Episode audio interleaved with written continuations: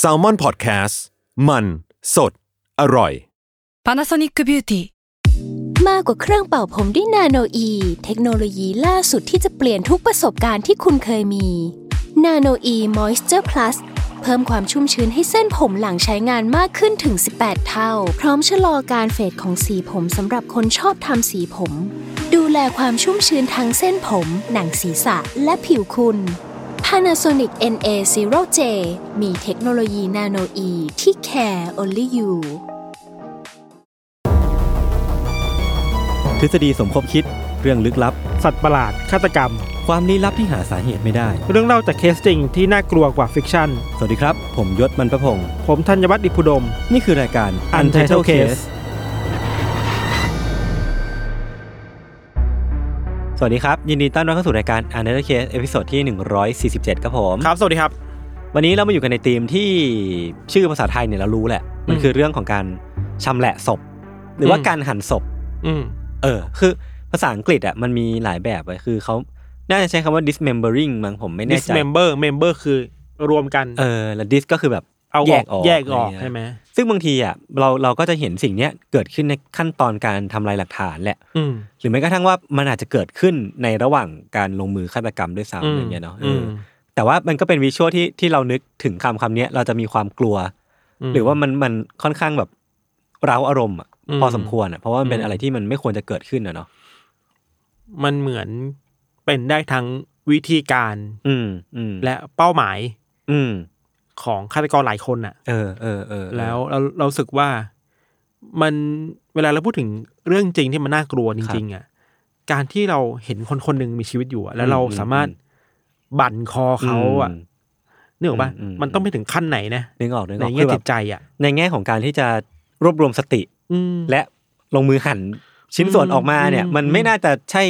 สิ่งที่คนทั่วไปทำได้ สำหรับเราคือมันคืออนาเธอร์เลเวลไปแล้วอ่ะ เออเออเออเออเออเอออ่ะ ครับ วันนี้ก็จะเป็นเรื่องราวของธีมประมาณนี้แหละที่ ครับ ผมเองก็ไม่รู้นะพี่ธันเอาเรื่องอะไรมา ครับ แต่ว่าแน่นอนว่าพอธีมมาเงี้ยมันต้องมีเลือดแน่นอน ก็อาจจะต้อง อืมอืมอืม ทริกเกอร์วันนี้ทุกคนไว้ก่อนเล ครั ย บ ครับ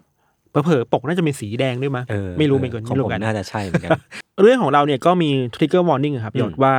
เรื่องนี้มันก็มีเนื้อหาเกี่ยวกับการคุกคามทางเพศ แล้วก็การฆ่าตัวตายเนาะซึ่งอาจจะส่งผลต่อจิตใจของผู้ฟังได้ อืม เราย้ำหนาๆเรื่องการฆ่าตัวตายเลยอะ อืม ครับ ก็ถ้าใครจิตใจอ่อนแอก็ข้ามไปดีกว่า พักก่อนดีกว่าครับ ครับ คือเรื่องนี้เกิดขึ้นในญี่ปุ่นยศ อืม ปี 2017 ที่ผ่านมา ครับ เรื่องราวเนี่ยเกี่ยวข้องกับผู้หญิงคนหนึ่ง อืม อันเนี้ยสื่อญี่ปุ่นนะครับปิดชื่อไว้ อืมอืม เราเรียกว่าคุณเอแล้วกันเนาะคุคณรับ เอเป็นนามสมมตินะคุณเอเนี่ยครับเป็นพนักงานองค์กรด้านสังคม อืม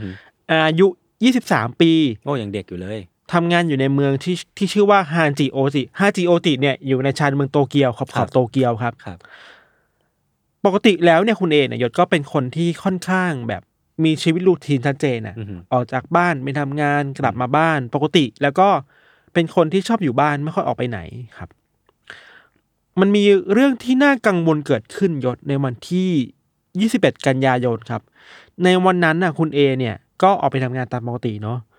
แล้วก็เลิกงานตามปกติคือหกโมงครึ่งแต่หลังจากที่เลิกงานหกโมงครึ่งไปเนี่ย ก็ไม่มีใครสามารถติดต่อได้อีกเลยเว้ย อืม เพื่อนร่วมงานก็ติดต่อไม่ได้ อืม ไม่มีใครรู้ว่าคุณเอหายไปไหน เช่นเดียวกับพี่ชาย พี่ชายเนี่ยอยู่คนละที่กัน แต่ว่าพี่ชายกับคุณเอเนี่ยน้องสาวเนี่ย คุยไลน์กันทุกวันอยู่แล้ว ก็แบบสนิทกัน สนิทกันคุยกันทุกวัน แต่ว่าเฮ้ย ถามใคร วันนั้นน่ะ อืม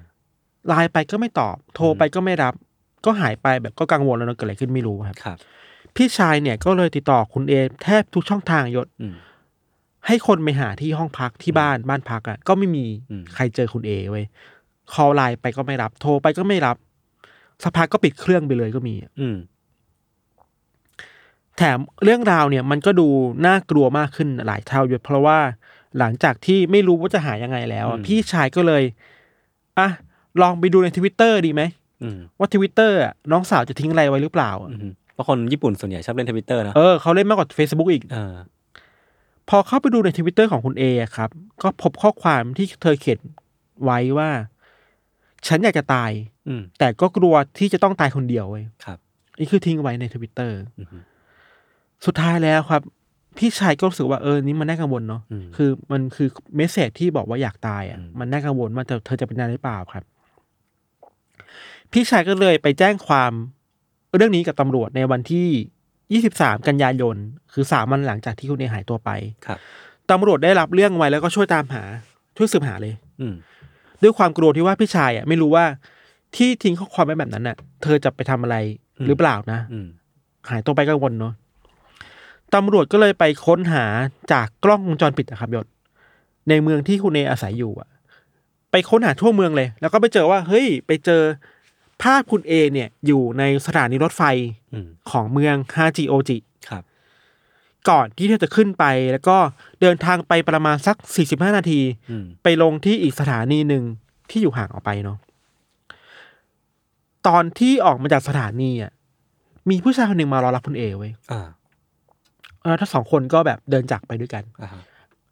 นั่นคือภาพสุดท้ายที่มีคนเห็น อ่า เราไม่รู้ว่าชายคนนั้นคือใครเว้ย พี่ชายก็ไม่รู้จัก ผู้ชายไม่รู้จักคือพี่ชายอ่ะ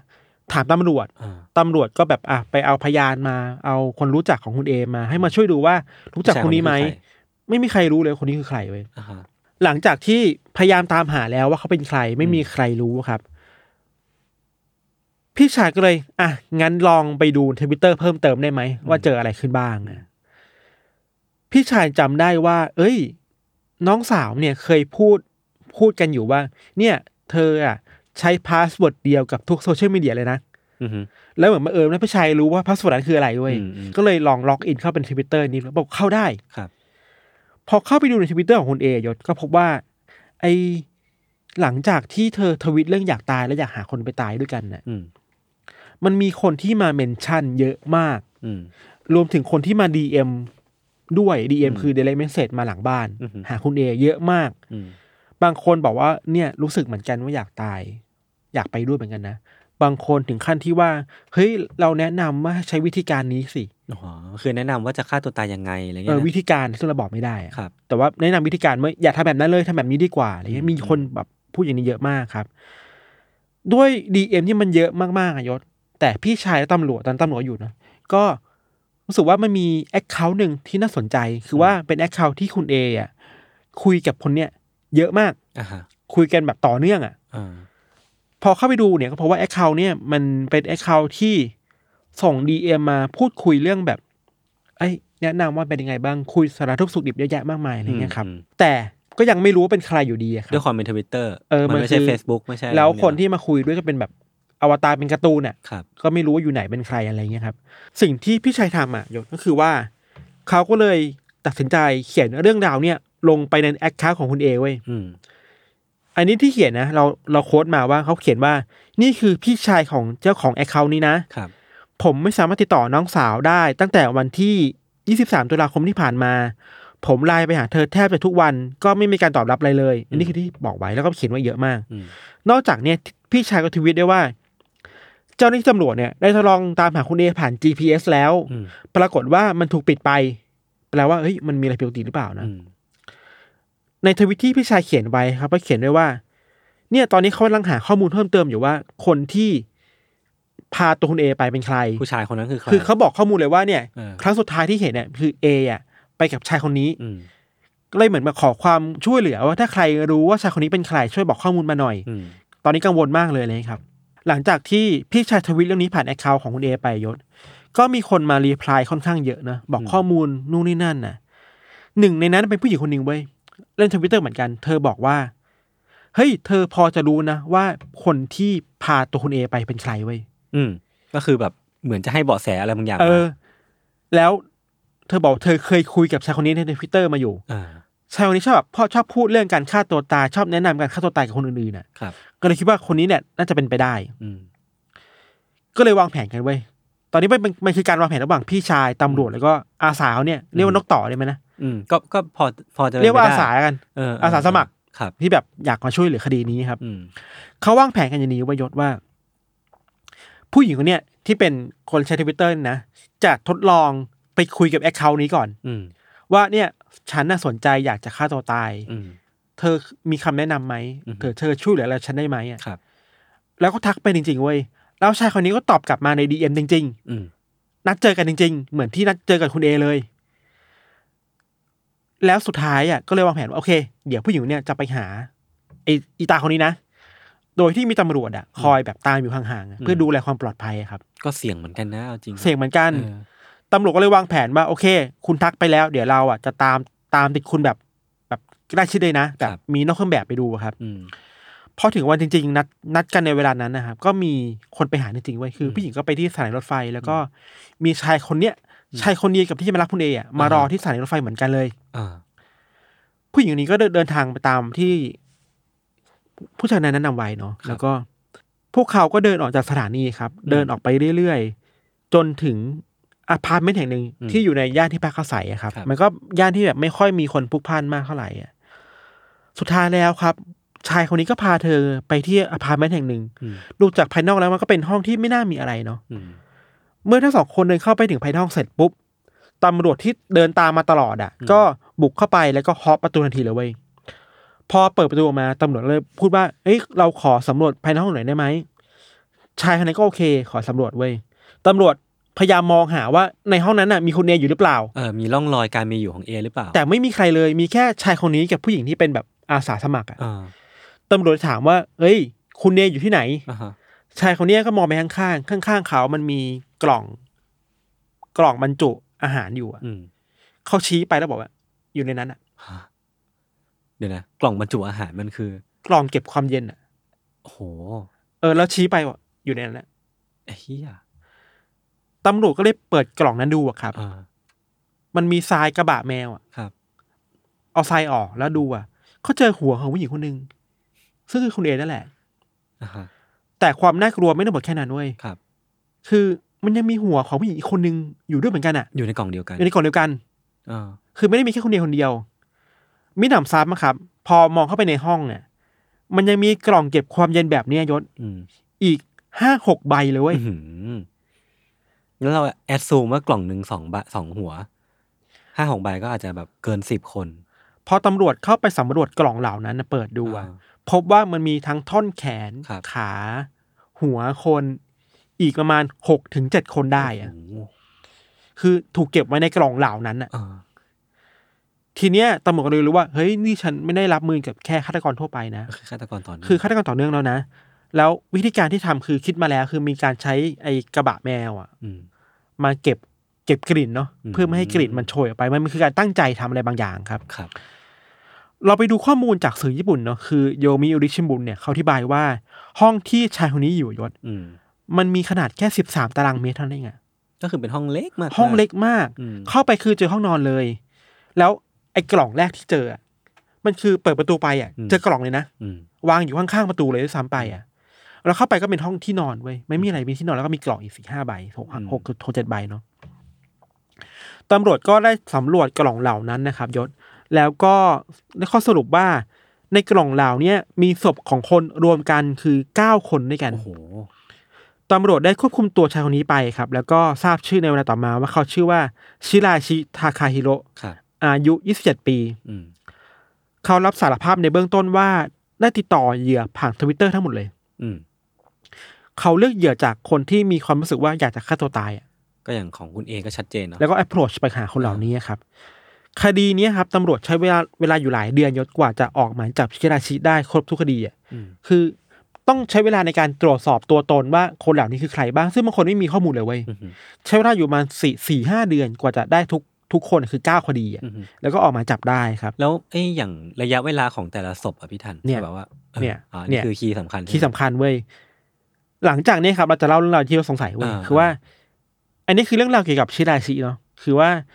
ตามระดับเหตุการณ์ที่สื่อญี่ปุ่นเขาได้งานเอาไว้ครับ อืม ชิราชิเนี่ยเกิดในปี 1990 เกิดและเติบโตในโยโกฮาม่า แต่ไม่ได้เรียนต่อมหาลัยเนาะเขาเลือกที่จะหารายได้ในงานพาร์ทไทม์ในซูเปอร์มาร์เก็ตนะครับยศ อืม ก็เคยทำงานประจำอยู่บ้าง เช่นทำงานในร้านปาจิงโกะ แล้วก็ อืม ต่อมาก็ไปทำงานเป็นเป็นแมวมองอยู่ในย่านคาบุกิโจ อ่ะฮะ คาบุกิโจเนี่ยเป็นย่านที่ขึ้นชื่อเรื่อง ยานผู้ใหญ่ ธุรกิจสีเทาๆอ่ะ เออเออ มีเซ็กเวิร์กเกอร์เยอะ มีมาเฟีย มียากุซ่าเยอะอะไรเงี้ยครับ ครับ สิ่งที่ชราชิตทำคือเป็นแมวมองหาผู้หญิงไปทำงานเป็นเซ็กเวิร์กเกอร์ อืม คือไปแอปโ c รหาคนอะ อืม อะไรเงี้ย แม้จะอยู่ในวงการนี้ยศแต่คนในวงการเดียวกันเองก็มองว่า เคยมีคำพูดกันว่า เนี่ย ถ้าเป็นไม่ได้อย่าไปยุ่งกับคนนี้นะ อืม อันตรายมันคลิปปี้อ่ะมันมีพฤติกรรมแปลกๆอ่ะ อืม คือคนที่เป็นแมวมองด้วยกันเองยังแบบเอ้ยอย่าไปยุ่งเลย อืม มันมีความแปลกๆอยู่อะไรอย่างเงี้ยครับ อย่างไรก็ตามครับ ข้อมูลจากสื่อญี่ปุ่นบอกว่าชิราชิทำงานอยู่ได้ไม่นาน ครับ ก็ถูกจับแล้วขึ้นศาล อืม ข้อมูลไม่ชัดเจนเขาบอกว่าชิราชิอ่ะมีการเอาเปรียบแรงงานเซ็กซ์เวิร์กเกอร์หรือแรงงานอื่นๆนะทำให้เขาถูกจำคุก 14 เดือน แต่ลงโทษรอลงอาญา 3 ปี ไอช่วงรอลงอาญานี่แหละเขาถูกไล่ออกจากงานไม่มีเงินใช้ ก็เลยมาเช่าพาร์ทเมนต์อยู่คนเดียว เขาเช่าพาร์ทเมนต์อยู่คนเดียวตั้งแต่วันที่ 18 สิงหาคม อืม ด้วยความไม่ต้องการเงินมากก็เลยแบบเอ้ยหาวิธีการว่า จะหาเงินยังไงดีก็เลยอ่ะล่อลวงคนมาฆ่าเพื่อเอาเงินดีกว่า โอ้โห อันนี้คือวิธีหาเงินของเขา ใช่ คิด ใช่ ขึ้นมาได้เลย คิดขึ้นมาได้ เออ เราอย่างที่เราบอกว่าเริ่มเข้าพักวันที่ 18 สิงหาคมนะ อ่า เหยื่อรายแรกคือวันที่ 23 สิงหาคม โอ้โห พักได้ห้าวันก็เอเลย 5 วันเริ่มเลยครับ คือคิดมาแล้วอ่ะ ครับ ห้าวันน่ะก่อนหน้านั้นคือเขาอ่ะก็มีแอคเคาท์ทวิตเตอร์พยายามโพสต์ว่าตัวเองเป็นคนที่สนใจเรื่องการฆ่าตัวตายอยากตายเป็นเอ็กซ์เพรสด้านการฆ่าตัวตายอ่ะ อืม ก็แปลกๆเนอะ เพื่อที่จะดึงคนให้ ดึ เข้าง มา คนให้เข้า ห มาหาเว้ยแล้วก็มีคนเข้ามาหาเขาจริง ครับ ๆ มีคนหนึ่งคือก็มาถามว่า เออ อยากฆ่าตัวตายทำไมได้บ้าง อืม นี่ก็แนะนำไปอะไรเงี้ยครับเหยื่อรายแรกเป็นผู้หญิงวัย 21 ปี ที่เขาก็คุยผ่านทวิตเตอร์เขาติดต่อกันคุย DM กันแล้วก็พาเธอเข้ามาห้องพักห้องนี้ อืม แล้วก็พาเธอมาชิราชิก็คุกคามทางเพศเธอก่อน แล้วก็เอาเชือกมารัดคอเสียชีวิต อืม หลังจากเสียชีวิตเนี่ยก็เอาศพไปในห้องน้ำแล้วก็ค่อยๆ หั่นศพเป็นชิ้นๆ แล้วก็เลาะหนังออกจากกระดูกออกมา แล้วก็เก็บไว้ในกล่องเก็บความเย็น อันนี้คือเหยื่อรายแรก ครับ เหยื่อรายที่สองครับ เป็นนักเรียนมัธยมปลายอายุสิบห้าปี อืม เธอบอกกับที่บ้านว่าจะออกไปหาอะได้กิน สิบห้าปีเหรอ แล้วก็ไม่ได้กลับบ้านมาอีกเลย ก็คือนั่นแหละคือไปหาชื่อราชิ ไอ้เหี้ย ส่วนเหยื่อรายต่อมายศรายที่สามเป็นชายวัย 20 ปี ครับ เดินทางมาจากคานาคาวะ อืม รายที่สี่เป็นนักศึกษาวัย10 19 ปีนั่นเอง อืม รายที่ห้าเป็นพนักงานวัย 26 ปีอยู่ไซตามะ ครับ รายที่ 6 เป็นเด็กมปลายวัย17 ปีจากฟุกุชิมะ อ๋อ รายที่ 7 เป็นนักเรียนมา17 ปีจากไซตามะ ครับ รายที่ 8 เป็นผู้หญิงวัยที่25 ปีอยู่โยโกฮาม่า อืม ส่วนสุดท้ายรายที่ 9 คือคุณเอจากโตเกียว อืม คือเห็นได้ว่าที่เราบอกโลเคชันคือว่ามาจากทุกสารทิศของญี่ปุ่นเลยอะ อืมอืม แล้ววัยอะยศ เป็นวัยไล่เรียกกั สิบ เรอ ห้าถึงยี่สิบห้าปีอะ เออเป็นวัยแบบที่ยังไม่ได้แก่เลยอ่ะ ที่ที่เราชอบพูดกันว่าญี่ปุ่นเป็นสังคมที่คนมีความรู้สึกอยากฆ่าตัวตายสูงอะ เออ คือคนสูงวัยอะ อืม แต่แฟกต์นี้คือสิบห้าถึงสิบห้าปีอะมีความรู้สึกว่าอยากฆ่าตัวตายหมดเลยอะ อืมอืมมันก็บ่งบอกอะไรหลายๆอย่าง ใช่แล้วช่วงเวลาก่อเหตุอะคือเริ่มลงมือคือสิงหาคมถึงตุลาคม เพียงแค่เดือนสองเดือน สิงหากันยา อืม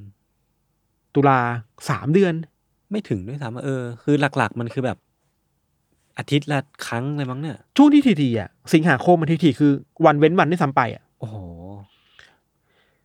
น่ากลัวเนาะ ครับ แล้วส่วนใหญ่แพทเทิร์นคือว่าล่อลวงคนผ่านทวิตเตอร์พูดคุยกัน อืม พามาที่ห้อง บางรายก็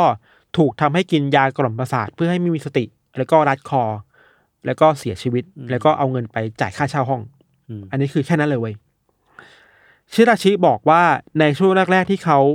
จัดการศพอะครับ เขาใช้เวลาประมาณสามวันต่อหนึ่งศพ อืม คือชำแหละ เอาเนื้อออก ล้าง ร้างทำลายหลักฐานน่ะสามวัน แต่พอชำนาญขึ้นแล้วครับ เขาใช้เวลาเพียงวันละหนึ่งศพเท่านั้นเองอะ่ะ อืม คือมันเป็นสกิลที่อยู่ดีก็ฝึกขึ้นมาได้เองอะ่ะคือทำเยอะขนาดนั้น นี่ก็ อ่ะ เป็นสกิลที่ดีเท่าไหร่เนอะ ใช่ครับ เมื่อเรื่องไปถึงชั้นศาลครับ ครับ อายการก็เอาผิดเขาเนาะในฐานะ ความผิดฐานฆาตกรรมคนเก้าคน อืม แต่ทางทนายของชิราชิอ่ะพยายามสู้คดีหนักมากเว้ย ครับ ช่วงนี้ก็น่าสนใจเหมือนกันคือว่า เหตุผลของทางชิราชิทางทนายคือว่าทางเก้าคนเนี่ย เต็มใจที่จะตายอยู่ตั้งแต่แรกแล้วนะ อืมมีคอนเซนต์ มีคอนเซนต์ใช่เขาอ้างคอนเซนต์เหมือนที่ยศบอกเว้ยรวมถึงทนายเองก็พยายามจะชี้ให้ศาลเห็นว่าชิราชิอ่ะมีความบกพร่องทางจิตใจหรือเปล่า อือฮึ พยายามขอให้แบบไปเช็คจิตใจเรื่อยๆอะไรเงี้ย อืม ประเด็นสำคัญอย่างที่ยศบอกคือคอนเซนต์เว้ย อืม มันสู้กันในสายแบบนี้เว้ยคือว่า ทางทนายของเชลชิบอกว่า ทุกคนเนี่ย มีความรู้สึกว่าอยากจะฆ่าตัวตายแล้วนะ อืม สิ่งที่เชลชิทำคือ เป็นช่วยเหลือเขาด้วยซ้ำไปอ่ะ อืมแต่มัน อืม แต่นั่นแหละ อืม เวลาอยู่ชั้นศาลน่ะอายการน่ะ ตีตกเรื่องนี้หนักเลยเว้ย อืม เห็นด้วย คือคือเขามีหลักฐาน ว่าในทางนิติวิทยาศาสตร์แล้วอ่ะมันมีข้อบ่งชี้ว่าเหยื่อทุกคนน่ะ ถูกฆาตกรรม พยายาม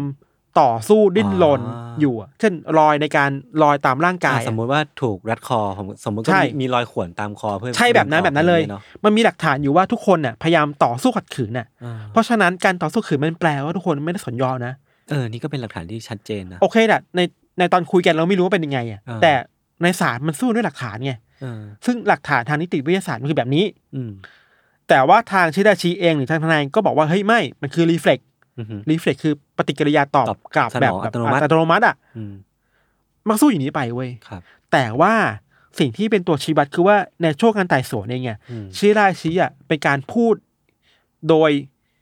ไม่รู้ว่ารู้ตัวหรือไม่รู้ตัวนะเขาบอกว่าเออทุกคนเนี่ยก็ไม่ได้คอนเซ็ปต์หรอก อ้าว เหมือนเหมือนเผลอพูดออกไปในช่วงหนึ่งอ่ะ เออ แต่คำพูดทุกคำพูด คำพูด อยู่ มันมัดตัวเว้ย เออมันมัดตัวไปแล้วนะ เออคดีนี้ครับก็พิจารณากันหลายปีเนาะ ครับ ช่วงพีคพีคคือช่วงประมาณปลายปี 2020 ก็สามปีผ่านไป ใช่ ชิราชิบอกว่าเขาลงมือทำไป เพื่อความสบายใจของตัวเอง อืม เพื่อเงิน อืม เขาบอกด้วยว่าหลังจากฆ่าเหยื่อรายที่สองเป็นต้นไปเนี่ย อืม เขาไม่ได้รู้สึกอะไรอีกแล้ว อ่าฮะ สองถึงเก้าคือไม่รู้สึกอะไรแล้ว เฉยชา เฉยชาไปแล้วครับ มีช่วงหนึ่งที่มีสื่อญี่ปุ่นสื่อหนึ่งได้สัมภาษณ์ชิราชิ ครับ เขาบอกด้วยว่าเขาได้ร่างเส้นแบ่งของความเห็นใจขึ้นมาระหว่างคนสองกลุ่ม อืม คนกลุ่มแรกคือคนที่เขาใส่ใจ อืม อีกกลุ่มคือคนที่เขาไม่รู้จักมาก่อน อ่าฮะ ซึ่งคนกลุ่มหลังเนี่ยคือเหยื่อเขา ที่เขาจะไม่มีความเห็นใจด้วยอะ อืมก็คือไม่ได้มองว่าเป็นแบบคนคนหนึ่ง แล้วไอการที่ทวิตไปหาว่าเราเราเข้าใจคุณมันคือ เสียแซร้ง เสยแสร้งหมดเลย เพื่อล่อลวงมาฆ่าเพื่อเอาเงินนะครับ อืม เชราชิยังโทษได้วยว่าสาเหตุที่เขาเป็นแบบนี้เพราะว่าวัยเด็กมีปัญหาจากครอบครัว อืม อันนี่เราก็ไม่รู้จริงไม่จริงนะครับ เคยทะเลาะกับพ่อบ่อยๆ อืม รวมถึงวิธีการล่อลวงเหยื่อในการตาล่อมอ่ะ ก็คือวิธีการที่เขาได้เรียนรู้มาจากการเป็นแมวมองในคาบุกิโจไว้ย อืม คือเวลาที่คนคนหนึ่งจะไปชวนมาทำเป็นโสเภณีเป็นเซ็กเวอร์เกอร์มันจะใช้วิธีการพูดแบบหนึ่งอ่ะ วิธีการเดียวกันเลย ในการล่อลวงคนในทวิตเตอร์เว้ย ก็คือเหมือนแบบพยายามใช้ช่องโหว่ความอ่อนแอของคน ใช่ ในการดึงคน ใช่ มาอะไรเงี้ยนะ มีคำพูดหนึ่งที่ชิราชิพูดในสายเราสรุปเราติดใจมากเขาบอกว่า ถ้าตำรวจยังจับผมไม่ได้เนี่ย ครับ ผมก็จะไม่รู้สึกผิดอะไรต่อไปนะ ก็จะทำต่อไปเรื่อย ใช่ ๆ แล้วก็จะอยู่อย่างเงี้ยต่อไปเรื่อยๆ ใช่จะไม่รู้สึกผิดจนกว่าตำรวจจับได้อ่ะ เออ คือมันกลายเป็นจิตใจคือเขารู้สึกแบบด้านชาไปแล้วอะ ครับ กับสิ่งที่เขาทำอะไรอย่างเงี้ยครับ อืม สุดท้ายแล้วศาลก็ตัดสินว่าชิดาชิเนี่ยอยู่ในภาวะที่ควบคุมตัวเองได้ อืม มีสติไตร่ตรองดี อืม คิดมาแล้ว และเหยื่อทุกคนก็ไม่ได้ความยินยอมในการฆาตกรรม อืม ศาลเลยตัดสินให้ชิดาชิเนี่ยต้องโทษประหารชีวิต ในปี 2020 อืม ก็คดีก็น่าจะรออีกหลายปีแหละกว่าจะ ก่อนจะ ถึง ถึ เว ง ลา วันที่ ประหารนะ ประหารใช่ไหมครับ จนแบบมีหยศ อืม มันก็เป็นข่าวใหญ่ในญี่ปุ่นถึงช่วงหนึ่ง โอ้โหน่ากลัวว่ะซึ่งมันเป็นเรื่องที่เพิ่งเกิดด้วยไง ใช่ มันก็เลยน่ากลัว ญี่ปุ่นอะล้างลาจากคดีที่มันสะพรึงกูแบบเนี้ยมานานมาก อ่า คดีนี้น่าจะเป็นคดีล่าสุดแหละที่เกิดอะไรแบบนี้ขึ้นมา ครับ ครับ แล้วมีคนพูดถึงหลายเรื่องเลยนะ ว่าทวิตเตอร์มันควรทำอะไรบางอย่างหรือเปล่านะ เมื่อมีคนส่งสัญญาณว่าเขาอยากฆ่าตัวตายอะไรขึ้น เอ มา ออันนี้มัน เย ยิ่งเป็นสัญญาณชัดเจนเนาะมันคือ เออ พูดออกมาตรงๆเลยว่าอยากที่จะ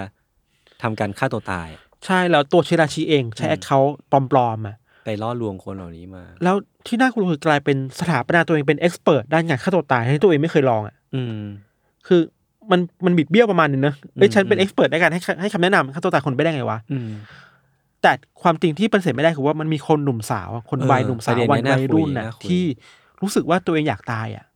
เยอะมาก ใช่มัน ยศ มันน่าแปลกใจตรงที่แบบพี่ธันพูดมาสิบห้าขั้นต่ำสุดใช่ไหมสิบห้าสิบเจ็ดสิบเก้ายี่สิบ เลนส์ของคดีนี้คือสิบห้าถึงยี่สิบห้าปี มันแบบ คนวัยรุ่นเลยอ่ะ มันบ่งบอกว่าแบบเออสังคมญี่ปุ่นมันมันมันบ่มเพาะความเครียดให้กับคนวัยนี้มากเกินไปหรือเปล่า ใช่ใช่มีคนพูดถึงกันเยอะ แล้ว อืม เข้าใจว่าหลังจากนั้นทางรัฐบาลญี่ปุ่นก็มีกลไกอะไรบางอย่างออกมาช่วยเหลือแหละ เช่น คุยกับทวิตเตอร์คุยกับไลน์ให้แบบโซเชียลมีเดียช่วยเหลือเราหน่อยสิเช่นมีคอชั่น มีคำเตือน มีความช่วยเหลือต่าง ๆ ที่เข้าถึงคนเหล่านี้ได้อย่างรวดเร็วอ่ะ เหมือนเคยเห็นว่าถ้าสมมติว่ามีเมสเซจอะไรประมาณเนี้ย อืม ในยุคหลังๆเนาะถ้ามันมีแบบความเครียดหรือว่ามีสัญญาณความเครียดออกมา อืม มันจะมีปุ่มให้เรารีพอร์ตเรื่องเนี้ย ใช่ใช่ กับองค์กรบางอย่างอะไร ใช่ เงี้ยปะ ใช่ บางที่ถึงกับกดแล้วกลายเป็นเบอร์แบบโทรติดต่ออ ม ฉุกเฉินเลยให้คน อืม มาดูแลเลยอะไร อืม ก็มีครับ ที่ ส่วนตัว ครับ อตอนเราก็เคยเห็นคดีนี้เมื่อสามสี่ปีที่แล้วแหละ อือฮึ เชื่อไหมว่าตอนที่คดีมาแรกๆยศแอคเคาท์ของเชดาชิอะยังอยู่อยู่เลยนะ อือหือก็คือไม่ได้โดนแบนไม่ได้แบบ ยังไม่โดนแบนยังไม่โดนล็อก อืมอืม ยังมีคนทวิตไปหาอยู่เลย ทวิตไปด่าทวิตไปบ่นอยู่เลยอะ ครับ สักพักหนึ่งอะถึงทวิตเตอร์ถึงจะลบบัญชีนี้ไปอะ อืม แปลว่านี่แหละโซเชียลมีเดียมันตามไม่ทันอาการเจ็บป่วยของผู้คนอะ เออเออ ในปีนั้นอะอีกเรื่องหนึงคือว่าเวลาเราพูดถึงญี่ปุ่นอะ อืม เราเราเกริ่นไปตอนแรกแล้วว่า ส่วนใหญ่คนมักพูดถึงคนวัยสูงวัยอะ อืมที่มีปัญหาเรื่องความแบบอ่ะเอจิ้งโซไซตี้ ใช่ บางอย่าง แต่แกันแล้วอ่ะมันกระทบทุกคนนะครับ แล้ววัยรุ่นอ่ะสิบห้าถึงยี่สิบห้าปีอ่ะมันเยอะมากนะที่แบบรู้สึกแบบเนี้ยรู้สึกว่า เอ้ย ไม่มีความรู้สึกอยากอยู่ต่อไปแล้วอ่ะอยากตายอ่ะฆ่าตัวตายอ่ะ อืม แล้วเหงาอ่ะขนาดจะฆ่าตัวตายยังเหงาเลยรู้ว่ามันมันซับซ้อนไปอีกอ่ะ อืม เราว่านี่เป็นปัญหาใหญ่ไทยเองน่าจะมีภาวะจิตใจแบบเนี้ยครับ ครับ คือเหมือนว่า อันนี้ผมก็ไม่ได้มีความรู้เข้าใจนะ คือในเชิงเศรษฐศาสตร์ เศรษฐกิจอะไรเงี้ย ผมมองว่าถ้ามันเป็น aging society อ่ะ คือมันก็ต้องหมุนเงินเยอะหรือมีพลัง มี มีพัฒนาการเศรษฐทางเศรษฐกิจที่มันมา มาทดแทนอะไรพวกเนี้ย ใช่ มันอาจ ใช่ จะไป ไปสร้างภาระให้กับ ใช่ คนหนุ่มสาวที่จะเป็นอนาคตของชาติมากขึ้น ใช่ถ้าพูดถึงเรื่องจำนวนเบื้องต้นน่ะ เออ ง่าย ๆ เลยคือว่า ภาวะสังคมสูงวัยแบบเข้มข้นมากๆเนาะ อืม คนกลุ่มน้อยคือคนวัยรุ่นน่ะ อืม ต้องทำงานเพื่อแบกรับ ใช่ คนสูงวัยเยอะมาก เออ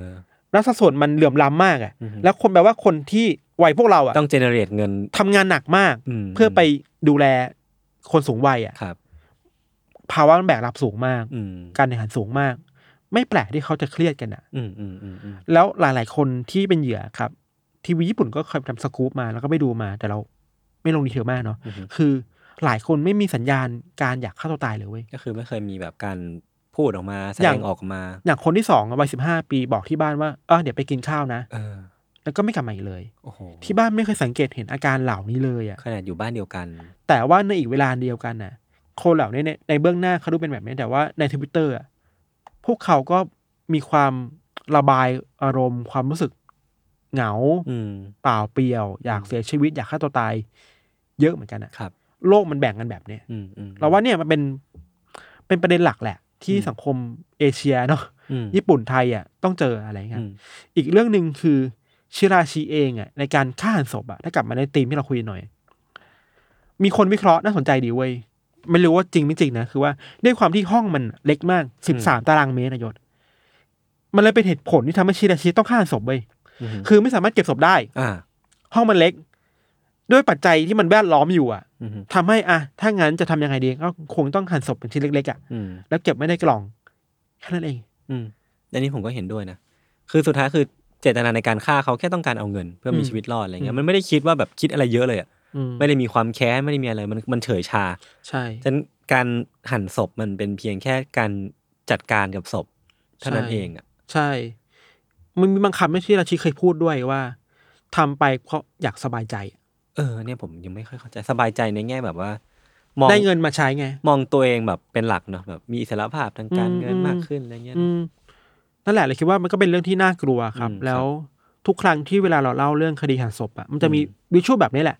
สำหรับเรานะ สิ่งที่น่ากลัวสุดคือการชี้ไปที่ที่กล่องเก็บความเย็นแล้วบอกว่า เออ อยู่ในนั้นอ่ะ ใช่ แล้วเรา โคตรเย็นชายนะเว้ยเลือดเย็นมาก ของของผมอะขนลุกตอนที่พี่พูดวิชวลเรื่องการหั่นศพแบบเขาก็มันดูเหมือนเฉยชามากอะ อืม มันมันนึกภาพแล้วมันน่ากลัว อืม เออ นั่นแหละครับ ญี่ปุ่นก็วายญี่ปุ่นอ่ะ มีอีกเรื่องหนึ่งที่ที่อยากคุยก็คือเรื่องที่พี่ทันพูดพูดมาแหละเรื่องแบบ อืม ฆ่าตัวตาย อืม อยากตาย อืม กับการถูกฆาตกรรมอะ อืม มันไม่เหมือนกันมันคนละเรื่องกันแบบชัดเจนเลยอะ อืมอืมในคดีเนี้ยมีดีเทลอยู่บ้าง เออ คือในช่วงหลังๆที่ชิราชิยังพูดความจริงแล้วครับ ครับ เขาบอกด้วยว่าเหยื่อแทบทุกคนน่ะ เมื่อถึงห้องแล้วอ่ะ อืม อยากจะล้มเลิกไอเดียนี้นะ อืมอืมอืม คือเมื่อถึงจุดที่ตัวเองจะไปถึงจุดสุดท้ายแล้วอ่ะ ครับ ไม่อยากตายแล้ว อืม นึกออกปะแต่ว่าชิราชิแบบไม่ได้อ่ะ เออ กูจะเอาเงินอ่ะ ใช่เนี่ยผมถึงมองว่ามันแบบ เนี่ยมันมันต่างกัน คือเขาว่าไม่คนที่อยากฆ่าตัวตาย ไม่ได้แปลว่าเขาอยากที่จะจะถูกฆาตกรรมเว้ย ใช่ใช่ แล้วแบบเทียนไรชีมันมันใช้ช่องโหว่ตรงเนี้ย ในการแบบทำให้มันมีการเสียชีวิตเกิดขึ้นจริงๆ ใช่ อะ ความน่าโกรธแค้นชิราชิที่สุดคือว่า เขาใช้ความอ่อนแอของคนนะเป็นเป็นทางเข้าเพื่อ ครับ เอาเงินมาเอาประโยชน์ส่วนตัวมา อื ครับ มอืม แล้วที่ยศเล่ามาเมื่อกี้เราคิดว่าน่าสนใจน่าคุยต่อคือว่า เวลาคนบ่นว่าตัวเองไม่อยากอยู่แล้วอ่ะ เออ มันคือส่งสัญญาณขอความช่วยเหลือ ใช่ เนาะ มัน SOS มันเป็นบาง แล้ว อย่าง บางทีมันไม่ได้แปลว่าเขาอยากจะจากโลกนี้ไปจริงๆอ่ะ อืมอืมอืม ไอเพราะฉะนั้นน่ะไอการที่เรียกว่าอะไรสังคมสงเคราะห์นัก อืม จิตวิทยาจิตแพทย์ ได้เข้าหาคนเหล่านี้อะ ครับ ความช่วยเหลือได้เข้าที่มีอยู่มันสามารถเข้าถึงเขาได้อย่างรวดเร็วอะ่ะ อืมอืม บางทีเวลาคุยไปเรื่อยๆ ก็จะจะเห็นเห็น ฮิ ความเจ็บป ได้ วดข้างในนะโอเคเขาไม่ได้อยากเสียชีวิตหรอก อืม เขาแค่เหนื่อยล้ากับโลกที่มันโหดร้ายอะ่ะ อืม การได้เข้าเจอเข้าเจอกับผู้เชี่ยวชาญได้พูดคุยกัน อืม บำบัดกันเรื่อยๆอะ่ะความรู้สึกนั้นจะหายไปก็ได้นะครับ เนาะ อืม อะไรอย่างนี้ถือว่าความช่วยเหลือสำคัญเนาะ ใช่ใช่ใช่ แต่มันไม่ได้แปลว่า เขาบ่นแล้วเขาอยากจะถูกฆาตกรรมอ่ะมันไม่ใช่อ่ะ เออเออ นั่นแหละครับ ครับ เวลาพูดถึงเรื่องเหล่านี้ก็มันก็กระทบใจเราตลอดแหละ อืมอืม ถามว่าทุกวันนี้ทุกคนมีความสุขแบบนี้ไหมในบางพาร์ทมันก็มีนะ แบบเบื่อ เบื่อแล้วไม่อยาก จัด อยู่ต่อเหนื่อยกับ เออ สังคมแบบนี้อะ อืม แต่นั่นแหละ อยากคิดว่าอาการเหล่านี้เป็นอาการที่มันแก้ไขไม่ได้อะ ครับ ถ้าเราจะบอกนะสำหรับคือ ก็ไปหาหมอกันดีกว่า อืม ไปคุยกับแพทย์ไปกับผู้เชี่ยวชาญบางทีเขาช่วยเราได้อะ ครับ ดีกว่าไป เจอใครไม่รู้ที่เป็นแบบเชนาชีก็ได้อะ อืมมันท็อกซิกเนอะมันแบบ อืม เออ ครับประมาณนี้ครับ ครับเรื่องของเราประมาณนี้ครับ เดี๋ยวพักฟังโฆษณาสักครู่นะครับ แล้วกลับมาฟังเรื่องอยู่ต่อในเบรกหน้าครับ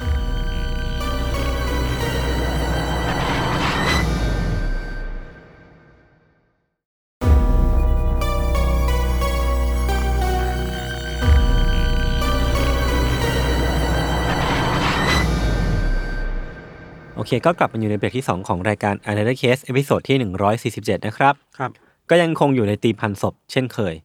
ของพิธันเมื่อกี้ก็เป็นเรื่องแบบว่าที่เกิดขึ้นที่ญี่ปุ่นเนาะแล้วก็ค่อนข้างน่ากลัว อืม แต่ว่าคือคือสิ่งหนึ่งที่ผมสนใจคือมันเป็นเรื่องที่เกิดขึ้นใน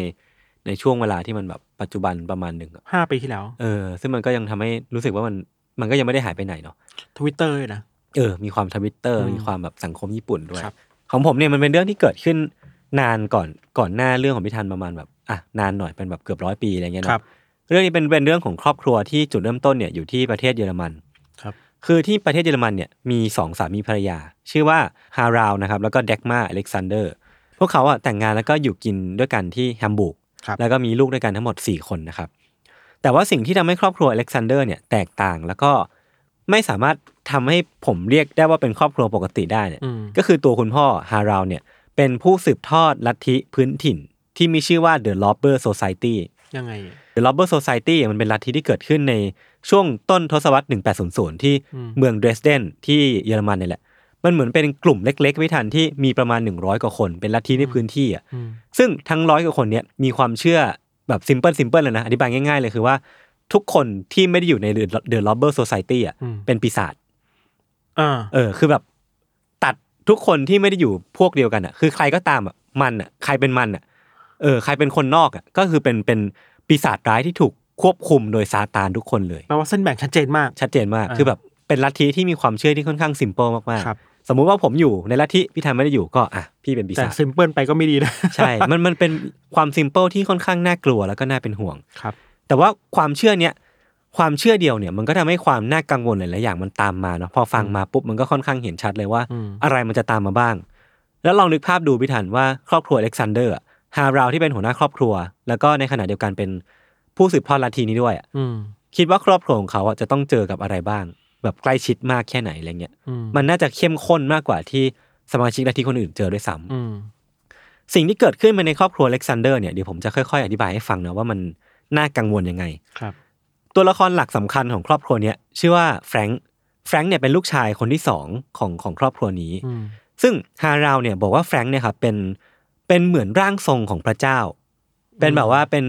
โปรเฟตเป็นแบบเป็นร่างทรงแล้วกันของพระเจ้าที่เป็นแบบเป็นเป็นก็อดเลยอะแล้วก็มามาเกิดใหม่ในร่างของแฟรงค์ซึ่งเขาเหมือนเป็นเป็นเมสไซยาเป็นอะไรพวกเนี้ยไปเลยอะแล้วคนในบ้านเนี่ยก็จะยกย่องหรือว่าแบบเชิดชูแฟรงค์เป็นสถานะเป็นเทพไปเลย อืม ซึ่งทุกคนในบ้านเนี่ยไม่ทัน ยกเว้นฮาราวเนี่ยก็จะต้องคอยรับใช้ และคอยปรนนิบัติแฟรงค์ไม่เว้นแม้แต่แม่ น้องสาวพี่สาวทุกคนจะต้องคอยรับใช้แฟรงค์ทุกอย่างที่แฟรงค์ต้องการ อืม แฟรงค์ต้องการอะไร คนในครอบครัวต้องไปหามาให้ ครับ และคนในลัทธิลอบเบอร์โซซตี้เนี่ยก็จะต้องคอยดูแลแฟรงค์ด้วยเหมือนกันเหมือนเป็นคนในครอบครัว ซึ่งทุกอย่างที่ผมว่ามันหมายความถึงอะไรบ้าง คือมันก็เป็นทั้งเรื่องความต้องการพื้นฐานของปัจจัยสี่อาหารการกินที่อยู่อาศัยหรือว่าแม้กระทั่งแบบ ความต้องการที่มันเป็นกิเลสส่วนตัวของแฟรงค์ อืม ก็ต้องตอบสนองให้ด้วย และทีเนี้ยพอแฟรงค์โตขึ้นมาเป็นวัยรุ่นหรือไม่ทัน ความต้องการที่มันจะผุดขึ้นมาในตอนที่เราเป็นวัยรุ่นอ่ะมันก็คือความต้องการทางเพศ อืม คนในครอบครัวอเล็กซานเดอร์อะก็ต้องตอบสนองความต้องการทางเพศของแฟรงค์ด้วย อืม เออซึ่งมันก็จะเป็นการอินเชส มันมีการอินเชสเกิดขึ้นในครอบ อืม ครัวอเล็กซานเดอร์ ซึ่ง อืม เกิดขึ้นทั้งคุณแม่ น้องสาวพี่สาวอะไรเงี้ยครับ อะไรอย่างนี้มันเกิดขึ้นจากปัจจัยที่คิดว่าคนภายนอกคือ ใช่ ปี ใช่ ศาจด้วย ถูกต้อง ปะ ถูกต้องคือแบบ ไม่อยากคือแฟรงก์อะมีความต้องการทางเพศ อืม แต่แฟรงก์เองไม่สามารถไปมีเพศสัมพันธ์กับคนนอกลัทธิได้ เพราะว่า อืม ทุกคนเป็นปีศาจหมดเลย อืม แปลว่าก็จะเหลือช้อยส์มากก็คือคนในครอบครัวเนี่ยแหละ มันก็เลยเกิดเป็นเหตุการณ์อย่างนี้ขึ้น คือเขาก็ต้องปลดปล่อยความต้องการทางเพศเนี้ยกับคนในครอบครัว จากนั้นแฟรงค์เนี่ยก็เลยเริ่มพัฒนาความสัมพันธ์ทางเพศกับคนในครอบครัวที่มันค่อนข้างแบบเป็นเรื่องปกติ เป็นรูทีนมาก อืม ๆ เกิดขึ้นมาแล้วก็ทุกคนเนี่ยก็คือยินยอมแบบคอนเซนต์มาก ๆ เพราะว่าพวกเขาอ่ะนับถือแฟรงค์เป็นพระเจ้าไปแล้วอะไรเงี้ยครับ ครับ อืมเหตุการณ์ในครอบครัวเนี่ยมันก็ดำเนินแบบเนี้ยไปเรื่อยๆ จนกำแพงของบ้านอเล็กซานเดอร์มันเริ่มปิดไม่มิดแหละ อืม ข่าวข่าวลือมันเริ่มกระจายไปรอบๆบ้าน คนในพื้นที่หรือแม้กระทั่งโรงเรียนที่เด็กๆไปเรียนอะ อืม ก็เริ่มพูดกันถึงเรื่องสิ่งที่เกิดขึ้นในครอบครัวของอเล็กซานเดอร์แหละ ครับ แล้วก็เหมือนเริ่มเป็นที่รู้จักตำรวจเองก็เริ่มสงสัย แล้วก็อยากที่จะมาสืบสวนที่บ้านหลังนี้แหละว่ามันเกิดเหตุการณ์อะไรขึ้นบ้าง จนสุดท้ายเนี่ย ครอบครัวอเล็กซานเดอร์ก็ถึงตัดสินใจว่าจะต้องย้ายออกแหละ ในปี 1970 เนี่ยก็ตัดสินใจพวกเขาก็ตัดสินใจย้ายออกจากเยอรมันไปอยู่ที่บนเกาะเทเนรีฟซึ่งเป็นเกาะเกาะหนึ่งในหมู่เกาะคานารีที่อยู่ประเทศสเปนด้วยเหตุผลที่ว่าเนี่ยมันเป็นพระประสงค์ของพระเจ้า ที่พวกเขาจะต้องหนีออกไปหรือว่าย้ายออกไป แต่ว่าจริงๆแล้วเนี่ย เราก็รู้กันดีว่ามันมันมันคือกระแสสังคมอะที่ที่ อืม กดดันครอบครัวเนี้จนทนไม่ไหวนะครับ อืม พวกเขาเนี่ยก็ไปอาศัยอยู่ที่เกาะเนี้ยอย่างค่อนข้างสงบเงียบ แล้วก็ใช้ชีวิตส่วนตัวมากๆ แบบ p r i v a t มากๆ ไม่มีใครรู้เรื่องราวของเขาเลย คือเหมือนอยู่ในบ้านอยู่ในอพาร์ตเมนต์แล้วก็ทำงานก้มหน้าก้มก้มหน้าก้มตาทำงานไป วันดีคืนดีเนี่ยก็จะมีเสียงออร์แกน เหมือนเป็นเสียงเปียโน อืม ดังออกมาจากจากบ้านหลังเนี้ยซึ่งก็เป็นสิ่งที่แบบเพื่อนบ้านได้ยินเสมอทั้งกลางวันทั้งกลางคืน อืม แล้วมันก็ดำเนินไปอย่างเงี้ยเป็นเวลาสิบเดือน ก็คือทั้งทั้งบ้านอเล็กซานเดอร์เนี่ยมาอยู่ที่เนี่ยได้ครบสิบเดือน จนมาถึงวันที่ยี่สิบสองธันวาคม ปีหนึ่งเก้าเจ็ดศูนย์มันมีเหตุการณ์บางอย่างเกิดขึ้นครับพี่ทัน ครับ คือในวันนั้นน่ะที่บ้านของคุณหมอคนหนึ่งที่อยู่ในในในเกาะเนี่ยแหละ ชื่อว่าคุณหมอวอลเตอร์ทรังเลอร์ อืม คือคุณหมอเนี่ยเป็นคุณหมอที่มีชื่อเสียงในละละแวกมากๆ แล้วก็บ้านเนี้ยคือเหมือนเป็นที่รู้จักของคนในละแวกนั้นมากๆนะครับ วันนั้นน่ะที่บ้านของคุณหมอคนเนี้ยมีเสียงเคาะประตูดังขึ้น อืม เสียงดังก๊อกก๊อกก๊อกตอนนั้นนะครับซาบินีอเล็กซานเดอร์เนี่ยคือเป็นหนึ่งในสมาชิกครอบครัวอเล็กซานเดอร์เนี่ยคือคือเขาอ่ะเธอเธอเนี่ยทำงานอยู่ในบ้านคุณหมอวอลเตอร์ แต่ว่าเธอเนี่ยทำครัวอยู่ก็เลยไม่ว่าง คุณหมอเนี่ยก็เลยต้องไปเปิดประตูแทน อืม ปรากฏว่าเปิดประตูออกมาเนี่ยก็พบกับชายสองคนที่เนื้อตัวไม่ทัน เปรอะเปื้อนไปด้วยโคลนดำอะแบบเลอะไปทั่วทั้งตัวเลยแบบสกปรกมอมแมมมากๆ ครับ พวกเขาอะแนะนำตัวเองว่าชื่อว่าฮาราลแล้วก็แฟรงค์อเล็กซานอเล็กซานเดอร์ก็คือสองพ่อลูกครอบครัวอเล็กซานเดอร์เนี่ยแหละ ทั้งสองคนเนี่ยมาเยี่ยมที่บ้านของคุณหมอวอลเตอร์เพื่อที่จะว่าอยากที่จะพูดคุยกับซาบินีก็คือน้องสาวของตัวเองเล็กน้อย ว่าแบบเอออยากถามไถ่สารทุกข์สุขดิบหรือว่ามีเรื่องที่จะเล่าให้ฟัง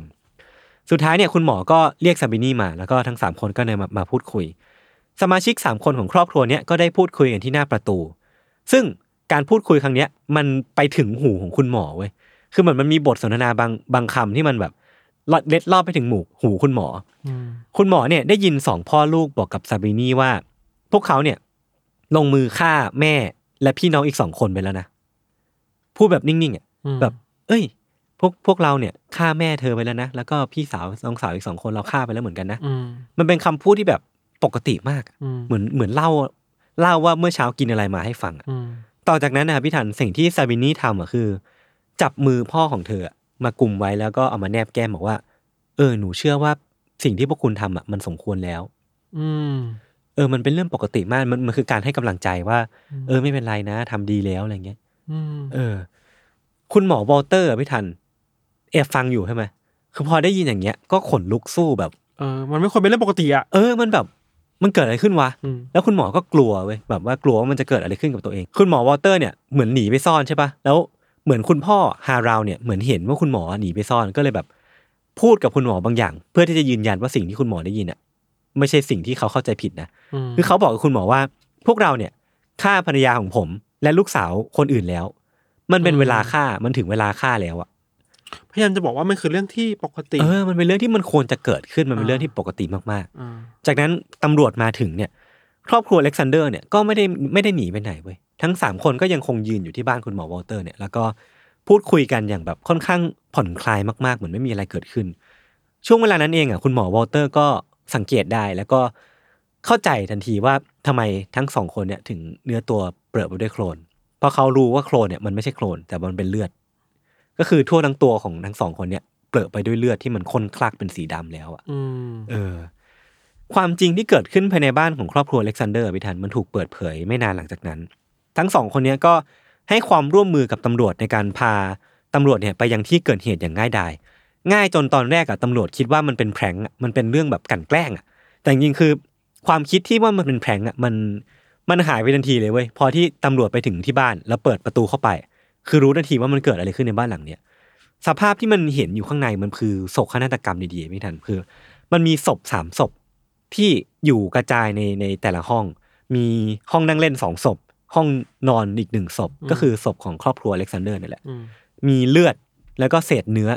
กระจายไปทั่วบ้าน อืม คือพอจะเดาได้ว่ามันเกิดอะไรขึ้น แต่ว่าสิ่งที่มันน่าสะพรึงมากกว่านั้นนะพี่ฐานคือ ตามกำแพงบ้านอ่ะมันมีอวัยวะต่างๆ ถูกแขวนเอาไว้อะ อืม คืออวัยวะเหล่านี้มันคือเต้านม หัวใจแล้วก็อวัยวะเพศของผู้หญิงที่ถูกแขวนเอาไว้ตามกำแพงบ้าน อืม ของแต่ละคนนะซึ่งมันมันน่าจะถูกตัดออกมา แล้วก็ถูกจงใจเอาไปแขวนเอาไว้เพื่อเพื่อทำพิธีอะไรบางอย่างอะไรเงี้ยครับ เออมันมันดูเป็นแบบทำเพื่อ เป็นริชวล วัตถุประสงค์บางอย่างอะเใช่ใช่ใช่ ทีเนี้ยผมก็สงสัยต้องตั้งแต่เห็นแล้วว่ามันเกิดอะไรขึ้นกันแน่ในในบ้านหลังเนี้ยตอนที่มันเกิดเหตุฆาตกรรมขึ้น ครับ สิ่งที่เกิดขึ้นในวันนั้นนะพิธานมันคือการที่แฟรงก์อะครับประกาศว่า killing hour มันมาถึงแล้ว คือแฟรงก์อะเรียกสิ่งนี้ว่าชั่วโมงแห่งการฆ่า ผมเรียกมันว่าโมงยามแห่งการฆ่าแล้วกัน ม คือมันมันเป็นสิ่งสิ่งที่แฟรงก์อะเขาสถาปนาขึ้นมาว่าถ้าเวลาเนี้ยมันมาถึงอ่ะมันจะต้องมีการสังเวยกันเกิดขึ้น ต้องมีการเสียชีวิตเกิดขึ้นในบ้านของอเล็กซานเดอร์ อืม สำหรับแฟรงก์แล้วก็ครอบครัว มันคือช่วงเวลาที่หมายถึงการที่จะส่งผู้หญิงอ่ะไปถึงสวงสวรรค์ เพราะว่าพวกเขามีความเชื่อแต่ดั้งเดิมว่าผู้หญิงอะครับผู้หญิงทุกคนเลยนะมีปีศาจติดตัวมาตั้งแต่กำเนิด อืม และถ้าไม่ถูกฆาตกรรมอ่ะผู้หญิงเหล่าเนี้ยจะไม่มีวันได้ขึ้นไปสวรรค์เพราะว่าพระเจ้าจะไม่ให้ขึ้นไป มันคือการคิดว่าทำความดีอะไรบางอย่าง ใช่ใช่เพราะฉะนั้นเนี่ยการที่เขาเนี่ยลงมือฆ่าแม่ ลงมือฆ่าน้องสาวอะ อืม แปลว่าเขาต้องการปลดปล่อยน้องสาว น้อง อืม ปลดปล่อยแม่ให้ขึ้นไปสวรรค์ให้ได้ เหมือน อืม เอาวิญญาณร้ายออกไปจากการฆาตกรรมพวก ครับ เขา ซึ่งคอนเซปต์เนี้ยครับมันก็เป็นที่รับรู้ของครอบครัวอเล็กซานเดอร์มานานมากแล้ว ตั้งแต่แบบยังอยู่ที่เยอรมันอยู่เลยมั้งมันก็วนเวียนอยู่อย่างเงี้ยมันมันเพียงแค่รอวันที่แฟรงก์อะครับจะประกาศว่าวันเนี้ยมาถึง อืม ประกาศว่า killing hour มาถึงแล้วนะ ซึ่งวันนั้นน่ะมันก็มาถึงจริง จุดทริกเกอร์ง่ายๆพี่ทัน คือแฟรงก์อ่ะบอกว่าวันนั้นนะครับเขานอนอยู่แล้วคุณแม่เขาก็นอนอยู่ข้าง อืม ๆแต่ปรากฏว่าเขาเห็นว่าคุณแม่มองมาที่เขาด้วยสายตาที่ไม่ไม่ไม่ค่อยดีเท่าไหร่ คือแฟรงก์คิดเอาเองว่าสายตาแบบเนี้ยแฟรงก์แม่ไม่ควรที่จะมองเขาด้วยสายตาแบบเนี้ย อืม มันเป็นสายตาที่ไม่ควรที่จะพึงกระทำกับเขาอะซึ่งเป็นผู้สูงส่งอะเขาก็ไม่พอใจแล้วก็คิดตัดสินใจได้ว่าอ่ะเวลาแห่งการฆ่ามาถึงแล้ว แค่สายตาแค่นั้นเองนะ แค่สายตา แค่สายตาเท่านั้นเองที่ทำให้ไม่พอไม่พอใจแล้วเขาก็เลย อ่ ตัดสินใจว่าจะต้องฆ่าทุกคนในครอบครัวทิ้ง ครับ ซึ่งความเศร้าก็คือว่าการทุบตีการฆ่าแกล้งที่เกิดขึ้นน่ะไม่ทัน มันมีหลักฐานที่บ่งชี้เหมือนกันว่า สมาชิกครอบครัวอเล็กซานเดอร์อะเหมือนจงใจทำให้การฆ่ามันเกิดขึ้นง่าย คือถ้าสมมติว่ามันจะมีการทุบตีเกิดขึ้นอ่ะ พวกเขาก็จะยื่นตัวไปรับเลยอะ อืม เออ อันนี้แค่นี้แล้วกันเนาะ อืม เออแต่ว่ามันค่อนข้างบั่นทอนจิตใจเหมือนกันคือแบบ ทุกอย่างมันเกิดขึ้นผ่านผ่านการยินยอม อืม เพราะว่าแฟรงก์เป็นพระเจ้า อืม เหตุการณ์นองเลือดครั้งเนี้ยครับมันเกิดขึ้นในขณะที่ฮาราวผู้เป็นพ่ออะเล่นเครื่องดนตรีที่ชื่อว่าฮาร์โมเนียมไปด้วย ซึ่งมันจะมีความคล้ายๆกับออร์แกนคล้ายๆกับเปียโนอะไรเงี้ยเล่นเพื่อประกอบเป็นเพลงบรรเลงให้กับลูกชายตัวเองที่กำลังลงมือฆ่าสมาชิกครอบครัวตัวเองอยู่ เป็นแบบเพลงคลอคลอๆไป ใช่ นี่เหรอ ใช่และสิ่งที่เพื่อนบ้านได้ยินน่ะก็น่าจะเป็นเพลงที่คุณพ่อเล่นในขณะที่เหตุการณ์เหล่านี้มันเกิดขึ้นน่ะ นี่คิดภาพตามเป็นวิชวลที่น่ากลัวมากเลยนะ น่ากลัวน่ากลัว คือถ้าม ก เป็นเพื่อนบ้านน่ะเอ้ย น่าจะมีความสุขกันอยู่เนาะ ใช่ใช่ใช่ใช่ แต่ความจริงข้างในคือ โห โอ้โหนองเลือด นองเลือดอยู่ ครับ ซึ่งหลังจากที่ฆ่าเสร็จแล้วครับแฟรงก์ก็ลงมือใช้มีดเนี่ยชำแหละศพของสมาชิกครอบครัวทีละคน ก็คือตัดเอาอวัยวะที่ ผมได้เล่าไป อืม มาแขวนไว้ที่กำแพง อืม เพื่อ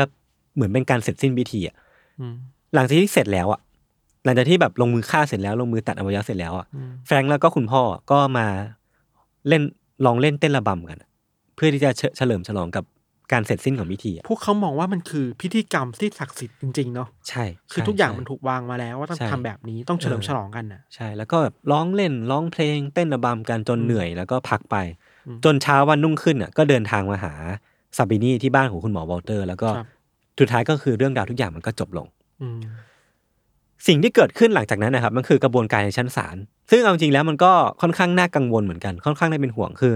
มันสุดท้ายด้วยพฤติกรรมแล้วก็คำบอกเล่าของคนรอบตัว ครับ ว่าพฤติกรรมของแฟรงค์เป็นอย่างนี้ พฤติกรรมของคาราวเป็นอย่างเนี้ย อืม สุดท้ายสองพ่อลูกก็ถูกตัดสินว่ามีความบกพร่องทางจิตมีอาการทางจิต อืม แล้วก็ไม่ได้รับโทษ แต่ว่า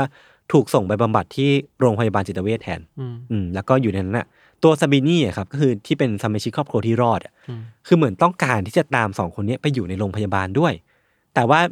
เหมือนเงื่อนไขเธอไม่ถึงอะก็เลยถูกส่งไปที่คอนแวนต์แทน แล้วก็ไม่ไม่มีใครได้รับข่าวคราวจากเธออีกเลย ครับ สุดท้ายเนี่ยเวลามันผ่านไปประมาณ 20 กว่าปี 23 ปีได้มั้งครับ ทั้งสองพ่อลูกเนี่ยก็อยู่ในโรงพยาบาลต่อไปเรื่อยๆ จนวันหนึ่งเนี่ยเขาก็อาศัยช่องโหว่ของโรงโรงพยาบาลเนี่ยพากันหนีออกมาจากโรงพยาบาลได้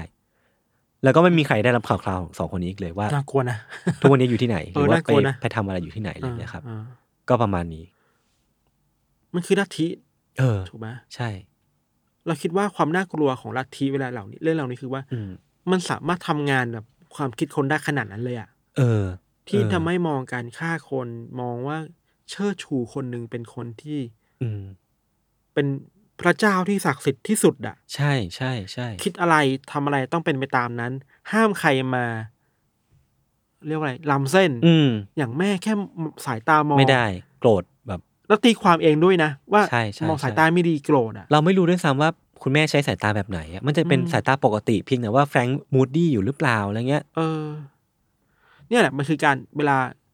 มันมีลัทธิบูชาตัวบุคคลเข้มข้นขนาดเนี้ย เออ มันน่า เออ กลัวไง ใช่ใช่ใช่ใช่แล้ว มันนิยามมันผูกเอาความถูกต้องทุกอย่างไปใส่คนคนนี้หมดเลยอ่ะ อืม เอออื อืมแล้วอย่างที่เราบอกว่าความน่ากลัวของเขาอ่ะพี่ทันก็พูดเสมอนะว่ามันมันนำไปสู่อะไรที่ ที่เราอาจจะคาดไม่ถึงได้ด้วยซ้ำอะ อืม และเหตุการณ์นี้มันก็สำหรับผมอะผมคาดไม่ถึงว่าจะมีสิ่งนี้เกิดขึ้นนะเว้ย บรรยากาศของคดีนี้คือแบบ มันมันเลือดเย็นอ่ะสำหรับเราอ่ะมันเย็นชามากเลย อืม ทุกคนมองว่านี่คือสิ่งที่ควรทำ ใช่ใช่ใช่ ดีแล้วนะที่เราปลดปล่อยพวกเธอไป เออเออ สู่พระเจ้าสวงสวรรค์นะครับ แต่วิชวลมันคือ โหคุณฆ่าหันศพอ่ะ ฆ่าหันศพ เอาชิ้นส่วนคนไปแขวนนู่นนี่นั่นฉลองอะ อืมอืม มีและดนตรีอีกอ่ะ อืม นี่หนักกว่าหนังสยองขวัญนี่นะ ใช่มันเป็นวิชวลที่แบบ เราคิดไม่ได้อะ นั่นแหละเราคิดว่าเรื่องอย่างเนี้ยประเด็นที่ต้องคิดต่อคือนั่นแหละไอการทำอะไรบางอย่างในลัทธิที่ทำให้ ครับ คนคิดแบบนั้นได้ อืม อะครับ อืมอืม คิดว่าการฆ่าคนคือสิ่งที่ถูกต้องอ่ะ อืม แต่เราคิดว่าคงมีมีดีเบตแหละ เราไม่รู้สิถ้าสมมติว่ามีลัทธิหนึ่งที่ไม่ยุ่งกับใครขึ้นมา เออ แล้วนิยามความถูกต้องของตัวเองว่าแบบเนี้ย โดยที่ไม่ได้มีใครเดือดร้อน เออไอเนี้ยเส้นอยู่ตรงไหนวะที่ เออ คนนอกจากไป เออ ยุ่งได้ ครับ เราว่าไอ้เนี่ยมันก็ยังมันคุยได้อยู่อะ ต้องเคส by เคสไปเนาะ เคสไปเคสไปอะ อืม แต่จะให้เราบอกว่า เฮ้ยถูกต้องแล้ว เราสันเราคือเดวิชมันน่ากลัวนะเว้ย เออเออเออ แกมันมีมันเลือดสาดขนาดนั้นแล้วมี ใช่ คนที่ ใช่ มีคนที่ไม่อยากจะตาย ครับ หรือเขาไม่รู้หรอกอยากตายไม่อยากตายแต่แค่ถูกทำให้รู้สึกว่าตัวเองพร้อมที่จะตายเพื่อสิ่งเหล่านี้ อืมอืมอืม อันเนี้ยมันมันน่ากังวลหรือเปล่า อืม ก็ต้องคิดต่ออะ ครับ อืม โอเค ก็ประมาณนี้ครับ ครับ ถูกใจครับ ถูกใจ เลือดครับ เลือดเต็มตเต็มตอนเลยครับ ตั้งแต่เรื่องไม่ทันยัน เรื่องนี้เลยครับ ครับ โอเค ก็ถ้าสมมุติว่า